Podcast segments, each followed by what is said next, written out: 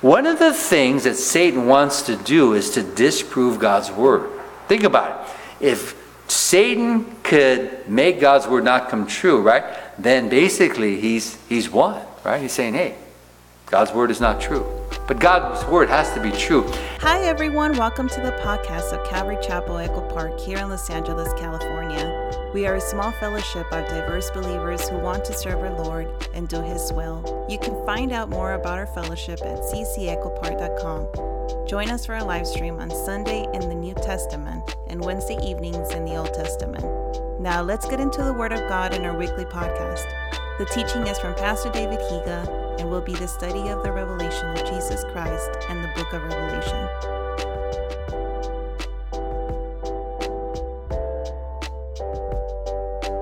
Revelation chapter 16, right at verse 1. It says, Then I heard a loud voice from the temple saying to the seven angels, Go and pour out the bowls of wrath of God on the earth. Now, I want to note this too. This word bowls, if you look it up and you do a study on it, it's not like these deep bowls. I was thinking I had a, some good homemade chicken soup uh, uh, last night, late last night as I got hungry studying, right? And it's a deep bowl, okay? Those are not the bowls there. These are like saucers. And so think of it, you know, in high church when they pass the plate, right, the communion plate, right? And they have those saucers, right? And you have the, the crackers or the bread there. They're, they're very flat. That's what these these bowls are. So they're very easy to pour out. Okay, I want you to note that. It says, Go and pour out the bowls of the wrath of God on the earth. And so their judgment's being poured out. So notice where they come from. It says, Then I heard a loud voice from the temple. This word temple, it really is speaking of the sanctuary and the tabernacle, the inner part of the it's where the holiness of God is, right? So from the holiness of God comes these judgments. And these last seven judgments, right? They're going to usher in the return of Christ. They're going to complete judgment upon this earth to purge this earth from sin. Okay, so the first one it says, So the first went and poured out his bowl upon the earth, and a foul and loathsome sore came upon the men who had the mark of the beast and those who worship his image. Okay, so this first bowl of judgment. Notice this foul and loathsome sores are placed upon all those that have the mark of the beast. Now, when you read this, it's kind of interesting. The sense is this is that perhaps when this bowl is poured out, all those that have the mark of the beast, it's something with the mark of the beast that attracts this. And I kind of think about, you know, let's say you um, you eat something, you digest something, then and then it attracts kind of a virus or something like that, right? Or a virus comes in you like that. It, it's like that. That the that these um, the mark of the beast, right? As this bowl is poured out, it's going to attract these sores, and these sores, when you look at the the uh, the actual word here that's used, it literally means ulcers, an ulcer. And as you think about an ulcer, bleeding ulcers, right? Well, that's going to be what is going to be administered upon all those that have the mark of the beast. It's kind of an interesting thing, huh? And so we see this is the first. This is the first job. Now, think about it. It's worldwide, isn't it? It's not just in the vicinity. It's not just a third of the earth, is it? And the reason I mark this too, because as you look at the trumpet judgments, and I, and I wrote about this, I referred to a lot of this in your bulletin summary. In the trumpet judgment, a third of the earth were affected. But here it's worldwide. And so anybody that has the mark of the beast worldwide is going to inherit these ulcers all over. So there's going to be great, great suffering. I want you to note this as their suffering increases, you know what's going to happen? Their hearts are going to grow harder. Isn't that interesting? You know, it's been said, right, that you can react to God's judgment in two ways it can soften your heart or it can harden your heart. The question has to be which are we? When things come our way that test us, is our heart's going to get harder or softer? Hopefully, softer, right? Because if it gets harder, you're only going to hurt yourself. And this is what we're going to see that they're going to they're going to harden their hearts. Okay, but this first judgment, foul and loathsome sore, loathsome sores. These are, are actually ulcers that come upon all those that have the mark of the beast. It's worldwide. Okay? Now verse 3 says, Then the second angel poured out his bowl on the sea, and it became blood as of a dead man. And every living creature in the sea died. Could you imagine that? How many go fishing? A lot of fish in the sea, right? I always say there's a lot of fish unless you, you're fishing with me. but there's a lot of fish in the sea. Can you imagine every living creature in the sea dying? You know, it's interesting when it says the blood, right? It became blood. Well, it's the blood that killed the fish in the sea. But perhaps it's the living creatures all dying and it's their blood that makes the sea bloody. But notice, every living creature in the sea died. Now I want you to underscore this. Has this ever happened?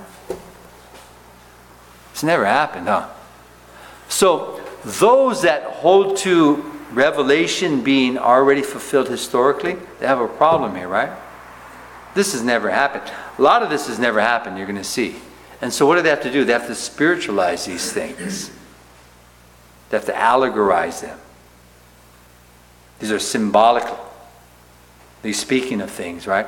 And that's where the problem is. But if you're a literalist, right, you have to be a futurist. Does that make sense? If you take these things literally, every sea creature in the ocean dying, this has never happened. So this has to be what? Future. So that's why we're literalists and we're futurists because these things, most of the things in Revelation, uh, chapters nine, uh, six, chapters six through nineteen, have never happened. Right? And so that's why we're futurists. This will happen in the future, but every living creature in the sea died. Now, you know, I want to just mark this too. As I mentioned, these are worldwide. But notice in the trumpet judgments, it's more of a third, right? Remember, a third of the earth's vegetation, Revelation 8 7 8 verse 7. A third of the sea, remember? Sea creatures died, Revelation 8 verse 8. A third of the living creatures um, in the sea, Revelation 8 8 and 8 9. And a third of the rivers and springs, Revelation 8 10. And then also, um, as you look at that, right, you can just sense that it's only a portion of the earth, but now it's worldwide. And the reason I draw this to your attention is because you notice that these judgments, a lot of them have similarities to the judgments, the plagues administered in Egypt. Remember upon Egypt when God wanted uh, Pharaoh to release the people, his people? Same type of, of plagues. There were 10 plagues, but those were localized, right? Right around Egypt. And then in the trumpet judgments, right, it's on a third of the earth. But right here, in the bowls of judgment, it's on the entire earth. And so I want to underscore this because the judgments are increasing, aren't they? In intensity, in scope, and in, uh, in the, um, the rapidness uh, that they're being administered. I want you to note this as well. Remember between the sixth and the seventh seal of judgment? What happened? There was a pause, wasn't there? Remember that deafening pause between the sixth and seventh judgment? And it's as if the Lord is giving them time to what? To, to gather themselves and to, to look at what's happening and to, and to repent. Remember there was a pause between the sixth and the seventh trumpet judgment? Same thing. It's almost as if the Lord is saying, you know, take some time, see what's happening, give an opportunity to repent. But notice in chapter 16, there's no pause, is there? Again, the scope, it's worldwide, the intensity, it's, it's increasing, and, and the rapidity, right? It's in it's just in rapid succession. There's no pause. And it speaks to basically God's mercy running its course. God's mercy is is at the end here. Now, we do still know there's mercy, but we know that they don't want to repent. And, I want to draw this to your attention because the thing that things get more rapid is because I think the Lord kind of is getting to the point right here that there's they're past the point of no return. And we know to this, right? When Jesus returns, it's not so much dependent on the day or the hour. It's more dependent on that last person that's predestined to be saved to come and be saved. Remember, we referenced the um, Matthew 13 parable of the dragnet, right? When that last fish comes in, then the end's going to come. And so that's the sense here. It's coming very quickly, without pause. The intensity is growing, the scope is wider, because the time of mercy is just about over. They're past the point of no return. When that last person repents, right? The end is going to come.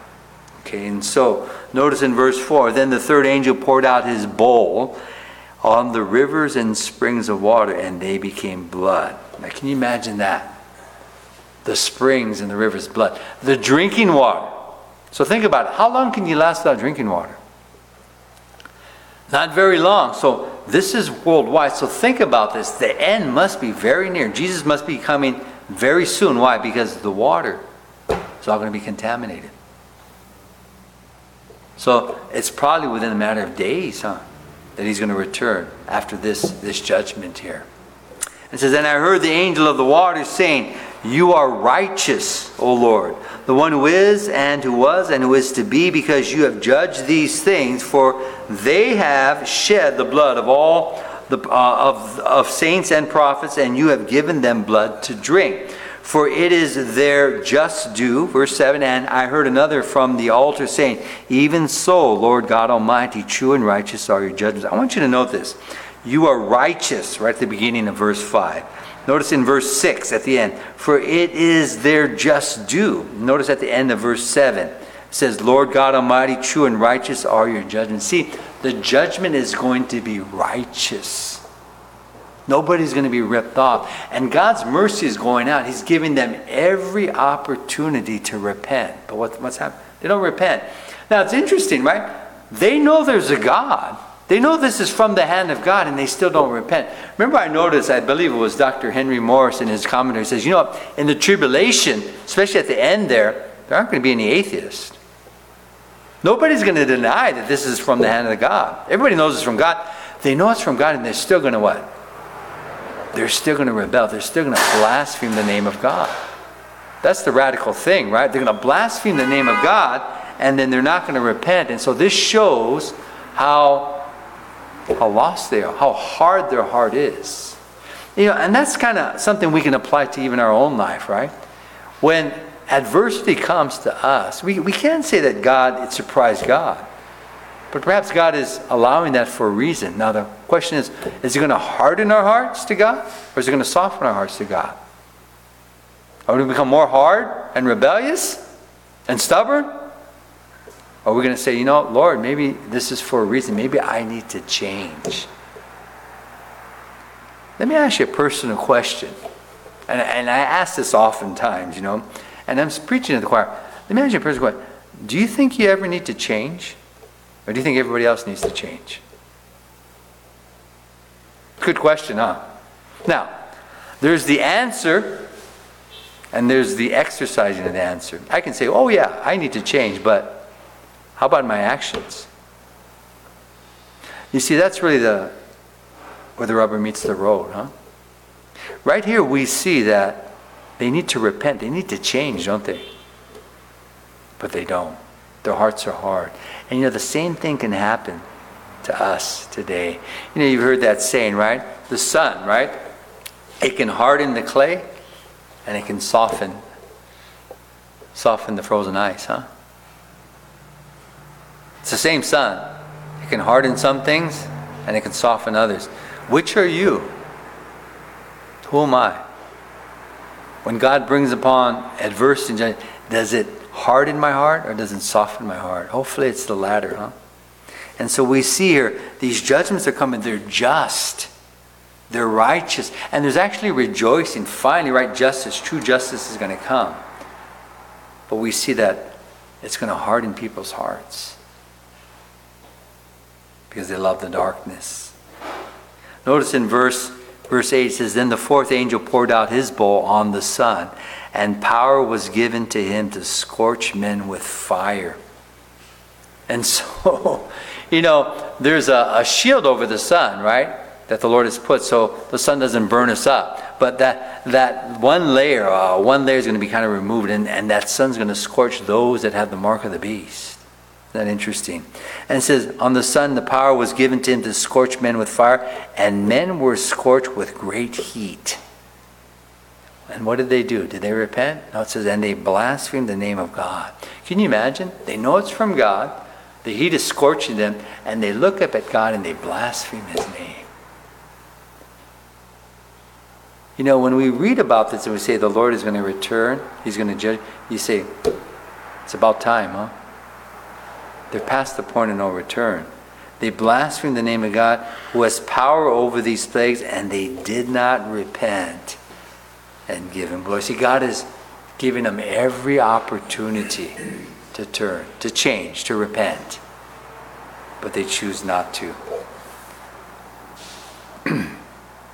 All right, the fifth, sixth, and seventh bowl of judgments are the, are the ones I want to spend the rest of the time on. And these are the ones that are important, I believe, because they take us into uh, Revelation 17, 18, and 19, these final judgments. Now we see these, we saw these referred to uh, prior in Revelation 14. Remember the harvest of uh, the reaping of the harvest of grain and the reaping of the harvest of grapes. Remember, it spoke of two different judgments. The harvest of the grain, that reaping was speaking of these bowls of judgment to prepare for Jesus' return. It's judgment upon Satan and, and these uh, worldly powers. We're going to see the details on that in 17 and 18 spiritual Babylon and economic and physical Babylon. But then in these latter bowls of judgment, we're going to see in the sixth bowl, they're drying up at the river Euphrates to prepare for the harvest of the grapes. That's the battle of Armageddon. Okay, we're going to look at that. So these kind of take us into the latter chapters of judgment, the details on the judgment of this world and the battle of Armageddon in Revelation 17, 18, and 19. Okay, so verse 10, the fifth bowl of judgment says, Then the fifth angel poured out his bowl on the throne of the beast. Now, I believe that this would be the Antichrist, right? And says, And his kingdom became full of darkness, and they gnawed their tongues because of the pain. They blasphemed the God of heaven because of their pains and their sores, and did not repent of their deeds. Now, this fifth bowl is it's, it's fifth bowl judgment is poured out on the throne of the beast. Now, the beast we know is the Antichrist, but he's one of the three, right? The false trinity, which is referred to right here in verse in verse 13. And so we know that this world is controlled under Satan. Now, God ultimately has power and authority, but as I mentioned, right, the dominion was forfeited over to Satan at at the garden when Adam and Eve for, uh, ate of the forbidden fruit. As they rebelled against God, sin entered the world, and because sin entered the world, they spiritually died. What does death mean spiritually? You're separated from God, and then they physically died. And so from that time, there needs to be what? Redemption. That's what we're reading about in the scope of Scripture. And we're at the end here, right before Jesus returns. But right here in this fifth bowl of judgment, Satan's throne his power, his dominion is going to be judged. That was that second sign we referred to. Remember in Revelation chapter 12? That second sign. And so these bowls judgments are judgment on Satan and his rule. Satan is what? The God of this world. He's the prince of the power of the air. And so we see right here in the fifth bowl of judgment, judgment, it's describing that. It's judgment, ultimate judgment upon the world power here. Okay? We're going to see details on that in Revelation 18 and 19. Now, the sixth bowl of judgment, verse 12 says, Then the sixth angel poured out his bowl on the great river Euphrates, and its water was dried up, so that the way of the kings from the east might be prepared. And I saw three unclean spirits, like frogs, coming out of the mouth of the dragon, out of the mouth of the beast, and out of the mouth of the prophet. Now, this would be the false trinity right? The dragon is Satan, right? The Antichrist is the beast out of the sea, Revelation 13, and then the false prophet is the beast out of the earth. The false trinity, right? And so these ones are involved in this last battle, this battle at Armageddon. But this sixth bowl of judgment, when it's poured out, it's allowing the armies from the east to mass right there in the valley of Megiddo, right outside of Jerusalem to try to attack Jerusalem. Now, we referred to this in Revelation 14. Revelation 14, verse 1. Who's in Jerusalem at this time? It's the 144,000. Remember the 12,000 from every tribe? I believe that they're in Jerusalem and they've possessed Jerusalem and they're there waiting for the Lord's return. Revelation 14, verse 1. You might want to get the teaching on that. And so at this juncture, Antichrist is outside of Jerusalem. Now, we don't know how he was put outside, probably by this 144,000 Antichrist. Because we noted this at the abomination of desolation, midway through the seven year tribulation, what happens? Antichrist comes into the temple and wants to be worshipped as God. At that point, he tries to what? Exterminate Israel again. And Israel's to flee to the wilderness. So, what has happened from that time to the time in Revelation 14? Well, we can only kind of take educated guesses, but my educated guesses is that 144,000 they overtook Jerusalem, and there's been a war, and there's been fighting, and so Antichrist is outside of Jerusalem, And now he's amassing an army from the east because the Lord has dried up the river Euphrates and they're going to surround Jerusalem and attack Jerusalem. This is at the Battle of Armageddon. And as he prepares for that, we see that right here, this sixth bowl of judgment, right, it enables that. And he wants to overtake Jerusalem because, firstly, he wants to possess it. Secondly, the 144,000 who wants to destroy. And then thirdly, the Lord Jesus is going to return there. And he wants to thwart that work. And so that's the reason of the Battle of Armageddon. And Revelation chapter 16, verses 12, all the way through 16, describes when the river Euphrates dried up and it amasses the army from the east to try to do that, okay? This is that Antichrist. He's trying to manage this, this war to take Jerusalem. Okay, so it says, verse 12 says, Then the sixth angel poured out his bowl on the great river Euphrates, and its water was dried up, so that the way of the kings from the east might be prepared. So think about it. the east, that would be places like China, a massive army, probably, right? India, a massive army. Now, if you ever look at the river Euphrates, it's a pretty wide river. That whole thing's going to be dried up so they can now cross that river and go right into the valley of Megiddo, surround Jerusalem, try to take Jerusalem, where Jesus is going to return. Now, verse 30 says, And I saw three unclean spirits like frogs coming out of the mouth of the dragon, out of the mouth of the beast, and out of the mouth of the false prophet. These ones are trying to prevent Jesus' return. Okay? Now, verse 14 For they are spirits of demons, performing signs which go out to the kings of the earth and of the whole world to gather them to the battle of the great day of, the God, of God Almighty. So they're trying to mass all the armies of the world, right, to prevent the return of Christ, to overtake Jerusalem, because Jesus will return and go into Jerusalem. If they can take Jerusalem, they can prevent that. They're deceived. But that's the battle of Armageddon, okay? Now, verse 15 says, Behold, I am coming as a thief. Blessed is he who watches and keeps his garments, lest he walk naked and they see his shame. And they gathered them together to the place called in Hebrew what? Armageddon. Now, the details on the battle of Armageddon is going to be in Revelation chapter 19, verses 11 through 21.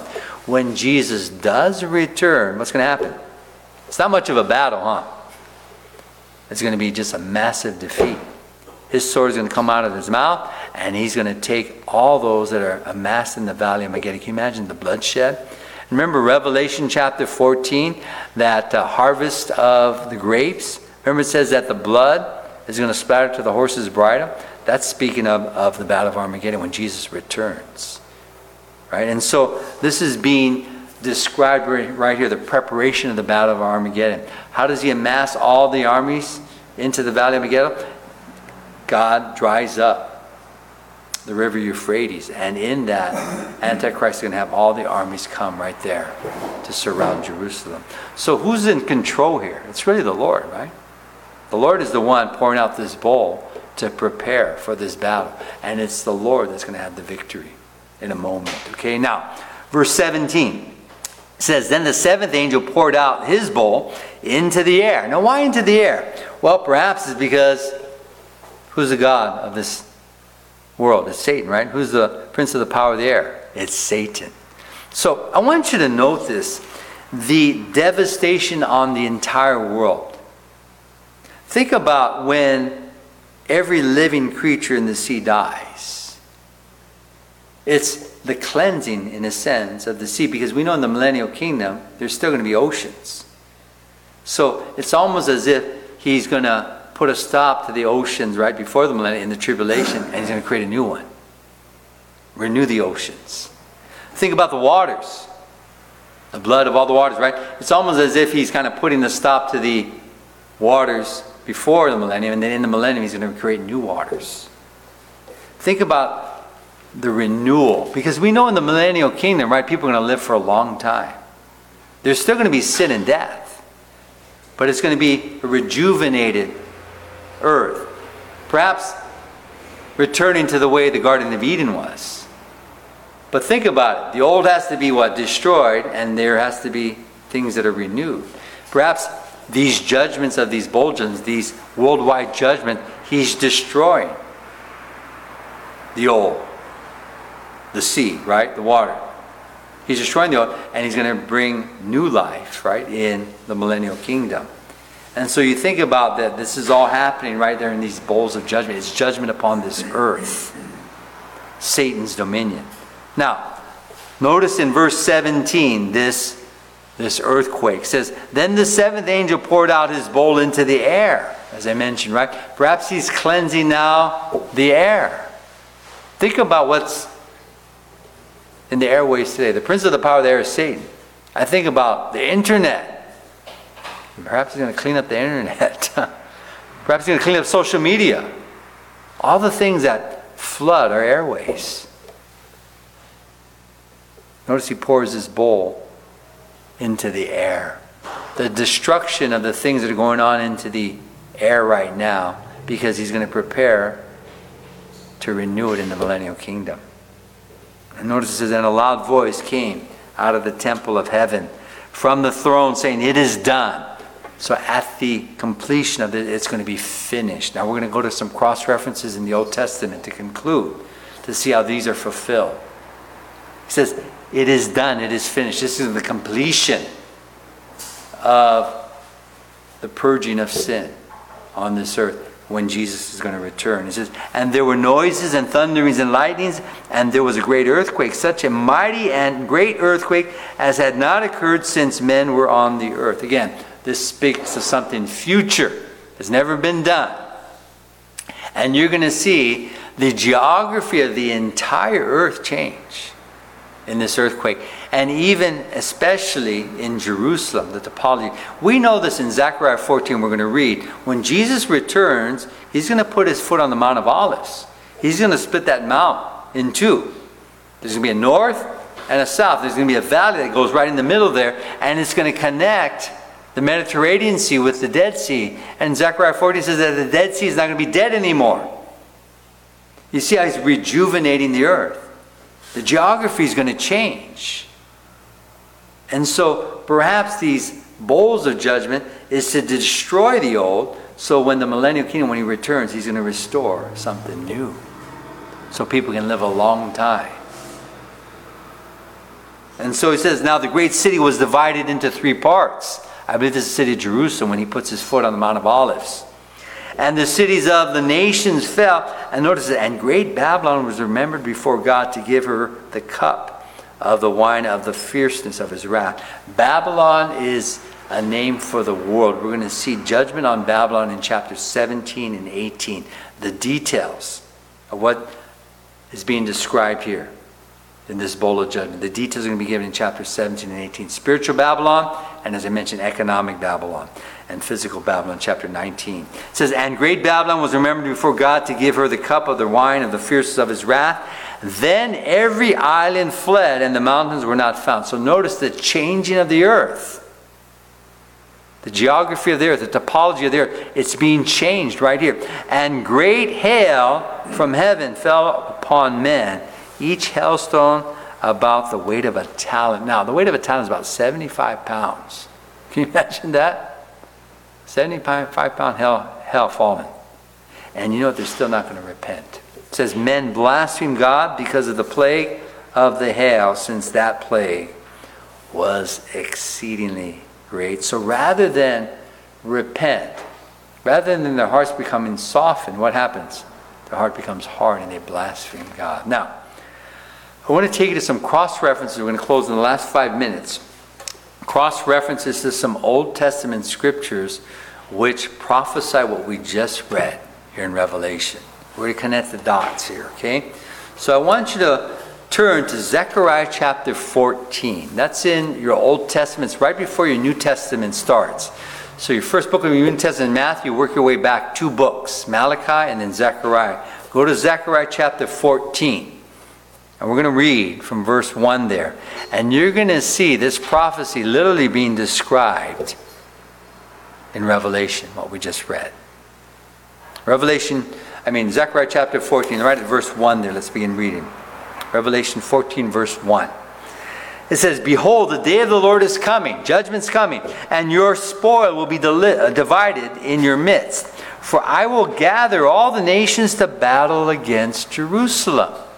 Now, what do you think he's talking about? I think he's talking about the Battle of Armageddon. Revelation chapter 16, verses 12 through 14. The Lord, he dries up in that bowl of judgment, the river Euphrates. All the armies from the east are going to amass in the valley of Megiddo. They're going to surround Jerusalem. The 144,000 are going to be in Jerusalem waiting for the Lamb. Revelation 14, verse 1. And we're going to see when Jesus returns in Revelation 19, swords going to come out of his mouth, and we're going to see the massive carnage. It's not going to be a battle at all. It's going to be a defeat when he comes again. Thanks again for joining us on our podcast of Calvary Chapel Echo Park. We hope and pray that you have been blessed by the teaching and join us again as we continue to study the Word of God. Once again, you can always visit us on our homepage at ccechopark.com for more information and teachings from Pastor David. To God be the glory.